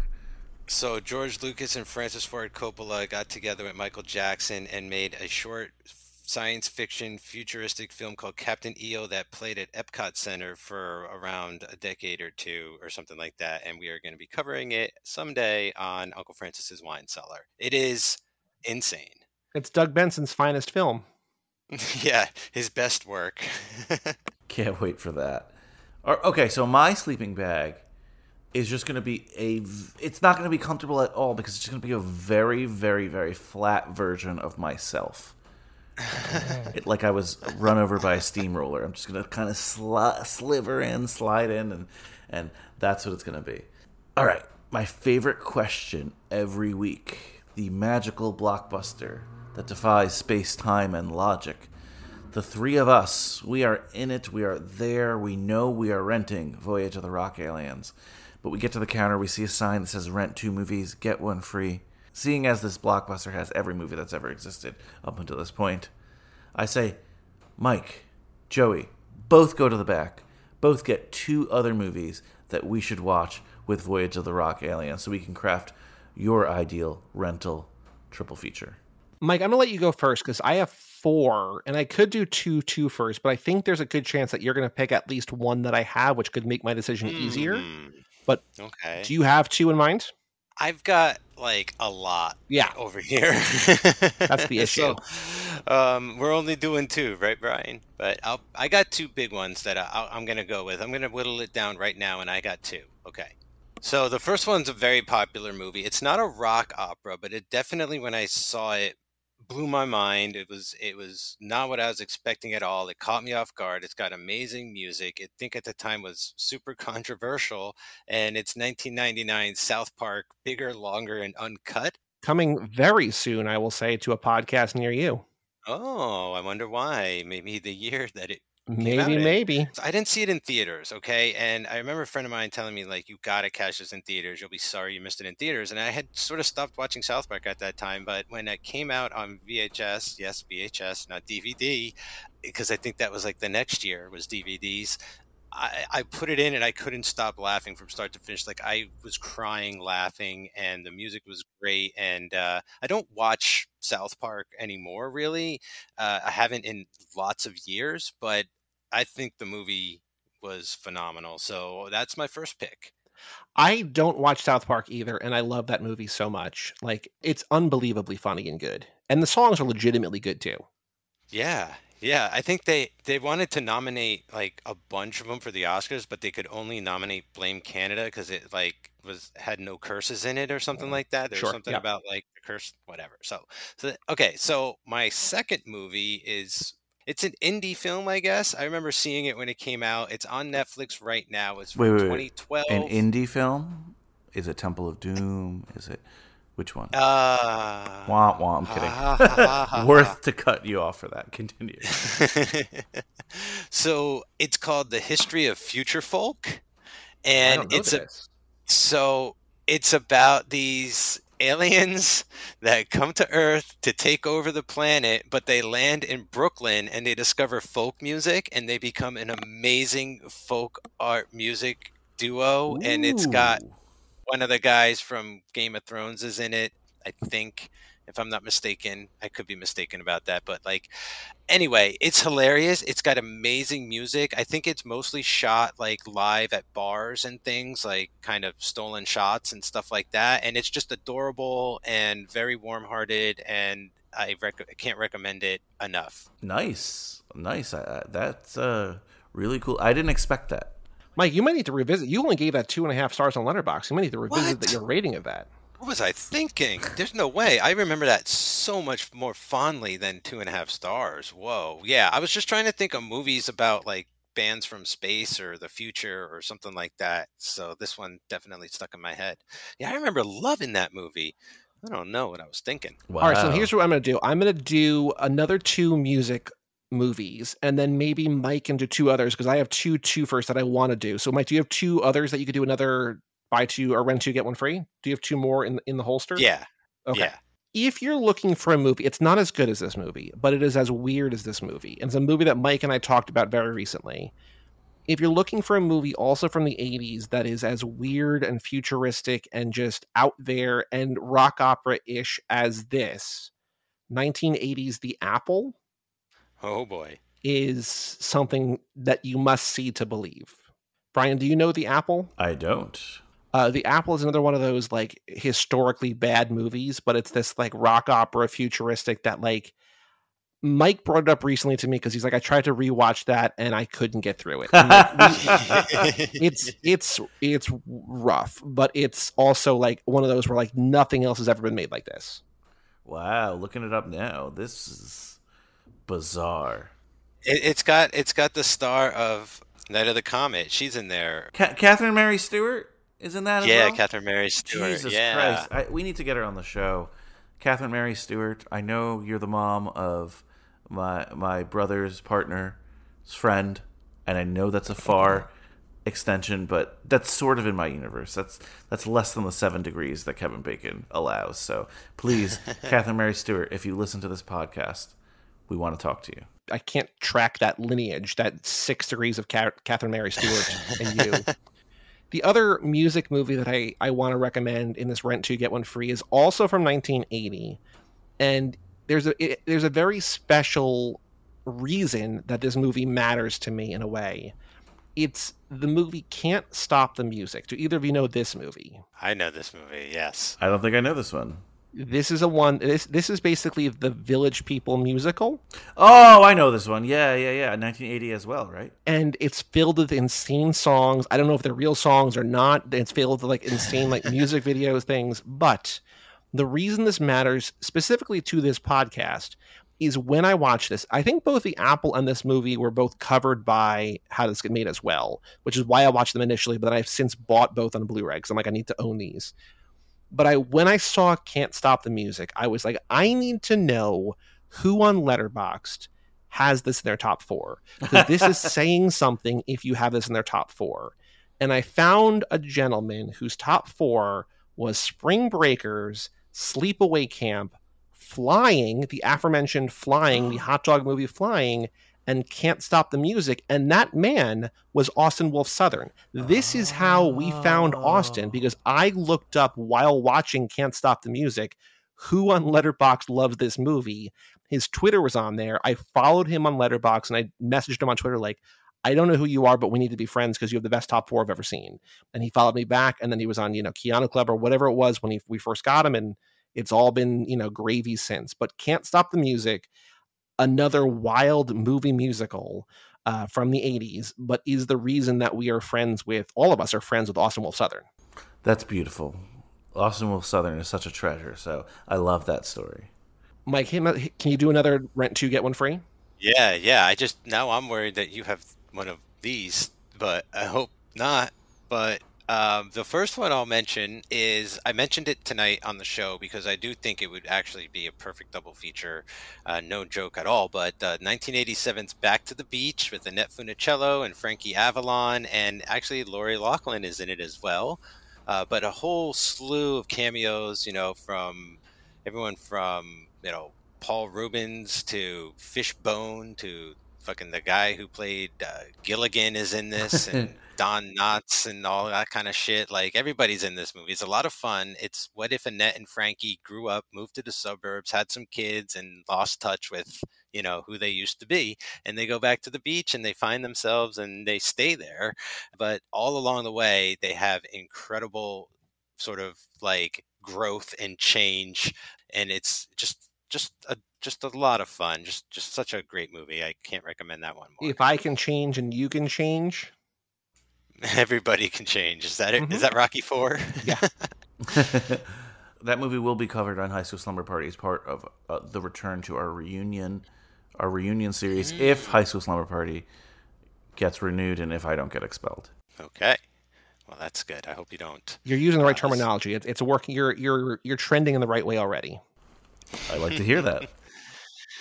Um, okay, so and I guess uh, finally for tonight, this is the one that I hope Joey hasn't picked as well because I know he loves this movie, and I we have reviewed this movie together, and our guests were not as accepting of this movie as we were. But Oh, no, I, was didn't pick this. Okay, yeah, happy- yeah, yeah, yeah. So happy to know that Joey was down with this film. I know exactly what you're it. talking about. 2012. Mhm. Tom Cruise as Mhm. Stacee Jaxx. Mhm. I'm talking Rock of Ages. So good. Nice. Just incredible. We had your AP co-host Aislinn Addington and her brother Tobin on, and they were both like, "What did you make us watch?" And me and Mike were like, "This movie rules. This movie's so good." So, uh, yeah, your mileage may vary, but Rock of Ages is great. Nice. That's a good call. I like that choice. So my other rent to get one free. This movie, Voyages to Rock Aliens, is not a horror movie, but I think there are things in it that remind me of horror movies. And my two horror movies, also both from the 80s, that I would watch with this. Uh, number one, it's also set on a campus, but it's a college campus, and there's a chainsaw maniac on the loose, just like it is in this movie. We're going to watch the French, I think, but it doesn't really matter because everybody has an insane accent in the movie anyway. Uh, the 1982 horror film Pieces. Pieces. Yes. Interesting. Also, haven't seen that yeah, one. I, wait, I think you did, Brian. I think that was the night of Pretzelgate at Joey's in 2018, possibly. Oh, During Pretzelgate, We've, yeah. we've probably watched. Pieces. We also watched Demons that night or the next morning. Yes, Demons was Um, the next day. Yeah. I did yeah, see Demons, pieces. you- I did see pieces. You're right. That was a while ago. Pieces is incredible. The other movie, the other horror movie from the 80s that I'm doing, there's another invasion from outer space, and there's sheriffs in there that like do not agree with the town, but on the other side of things. Um, 1986's Killer Clowns from Outer Space. I feel like Oh. reminds me a lot of this movie in in all the best ways. Great choice. Fantastic. I've seen the cover of that film. I've never seen that one as well. Oh, it's it's amazing. Watch that. Do your own Hooptober this year. Now that the Hooptober rules are up, do Hooptober and watch Killer Clowns from Outer Space. Nice. I like these choices. Yeah. A lot of different choices here. I feel like we'd have very fun slumber party, and we picked a million, a million of them. So we honored Austin Wolf Southern again. I love it. Yeah. All right. So thank you so much, guys, for talking this film with me. Double A plus. That's awesome to hear. I hope that I earned an A plus in your minds today as well, because I certainly would like to continue doing High School Slumber Party. The jury's still out. We'll see. But I, I appreciate you guys coming on.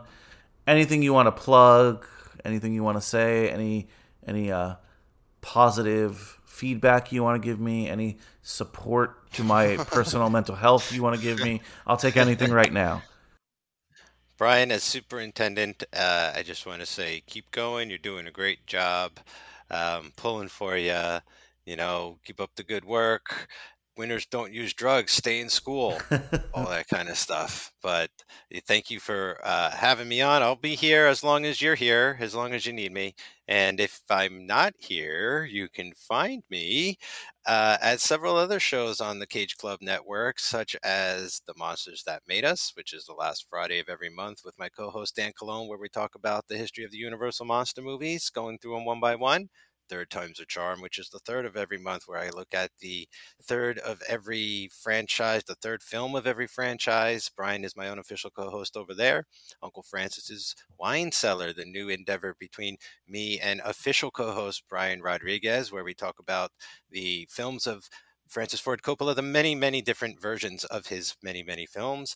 And uh, I guess Joey and I, we do a lot of shows together, but I got to mention Viva Pod Vegas, the the uh, the front runner at the moment, I suppose. Uh, thanks for listening to that, and it that show's a lot of fun. I love watching Elvis movies with Joey, and uh, yeah, check everything else out at CageClub.me. Mike, was the last time you had the two most popular shows on the Cage Club podcast network? Was it when Cage Club and Keanu Club were the only shows? When they were the only two shows. You're the I hit- wouldn't go that far. You're the hit They're maker the- now. You're the hit maker. Mm, you're too much pressure. Too much pressure. I don't think of it like that. I never look at the numbers. I just I let everyone else sweat about that. Joey, people can find you in places, right? I assume. Oh, I thought, I thought there was more. I thought there was I'm more. just that I'm sentence. joking. People can find you in places. Yeah, people can find me in places. Uh, every other Monday, 1999, the podcast where John Brooks and I go back and watch the movies of 1999. Every Tuesday, every single Tuesday, Too Fast, Too Forever, where Joe and I alternate Fast and Furious movies with pit stop movies. We're about to start lap 12, which we have not announced our theme yet, but lap 11, a bunch of great heist movies that we have watched recently. So go check that out. And then every other Thursday, with some bonus author interviews in between, how to win the lottery, where my other other co-host, and I haven't even talked about my my OG co-host, Mr. Mike Manzi, but my other co-host, Bob Fisher, and I. Oh wait, we're not supposed to say his name. You can keep it in. We're we're keeping him a, a man of mystery. But my other co-host, Shreds, and I uh, read books and talk about books and talk to the authors who write those books. So cageclub.me slash Joey to find out all those things and also all the shows that I'm on with Mike, like Viva Pod Vegas and Cage Club and Keanu Club and Charlize and Hanks and Cruise and Cinemakers and all those things, right? So Well, Godfather, thank you. Superintendent, thank you. We need to get a guidance counselor on here because I'm going crazy on High School Slumber Party. But this has I been. think Aislinn. I mean, if Aislinn weren't your Mhm. co-host, I feel like Aislinn is the right the the prime candidate for guidance counselor. Maybe she still can be. I don't know. She can have double duty. Yeah, I'll, I'll hit her up and ask her. But um, this, guys, was amazing. Thank you so much. How do you want to end this? How do you want to leave this planet? I don't know.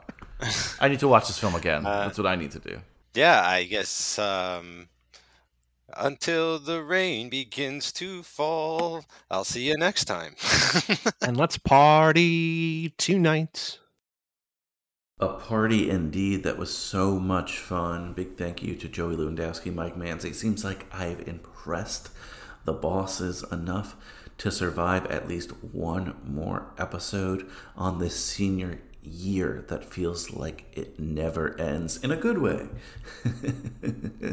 well, since we're allowed at least one more episode, you might as well get another one in, and we might as well bring family to the podcast. My family. My brother Kenny, Kenny Rodriguez, will be back, and we're talking a familiar movie to us. I mean, in the Clan Rodriguez, that is. And that is the Brady Bunch movie. It's 1995. The world we know has changed, Put on your Sunday best, kids. We're going to Sears. but the Brady's Groovy. never will. With Mike, If your sister would wear her glasses, she just might improve her eyesight. Carol, Honey, I think you've stirred that enough. I'm not scaring. I'm looking for Kitty Karryall's underpants. Greg, This is a car, Jack. Of course, this is a car. Uh, but my name's not Jack. It's Greg. Bobby, and Cindy. So why don't you hop back on the Swiss Miss package where you belong, huh? Okay. Peter, Lunch looks pretty rank. What'd you bring? Pork chops and applesauce. Jan, Hi, everybody. It's the new Jan Brady. Marcia, Dinner's ready. Oh, my nose. I'm sure no one will ever notice. There will never be a teen model. and Alice. The Brady Bunch movie. Marcia did it again. Marcia, Marcia, Marcia.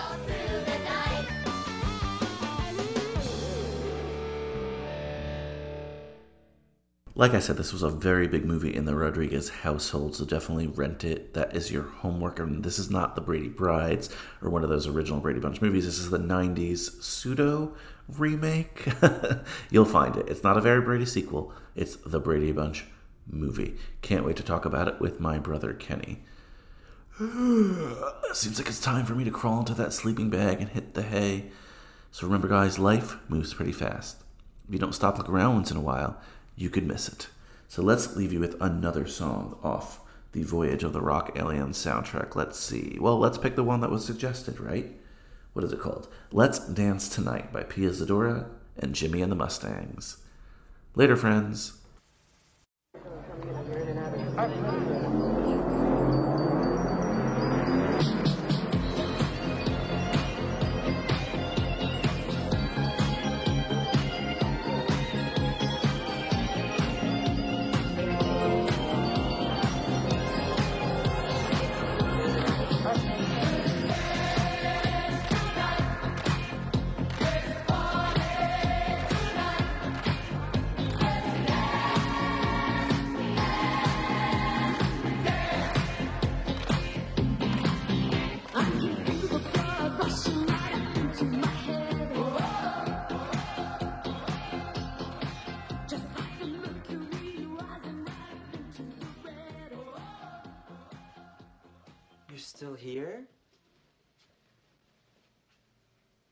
It's over. Go home.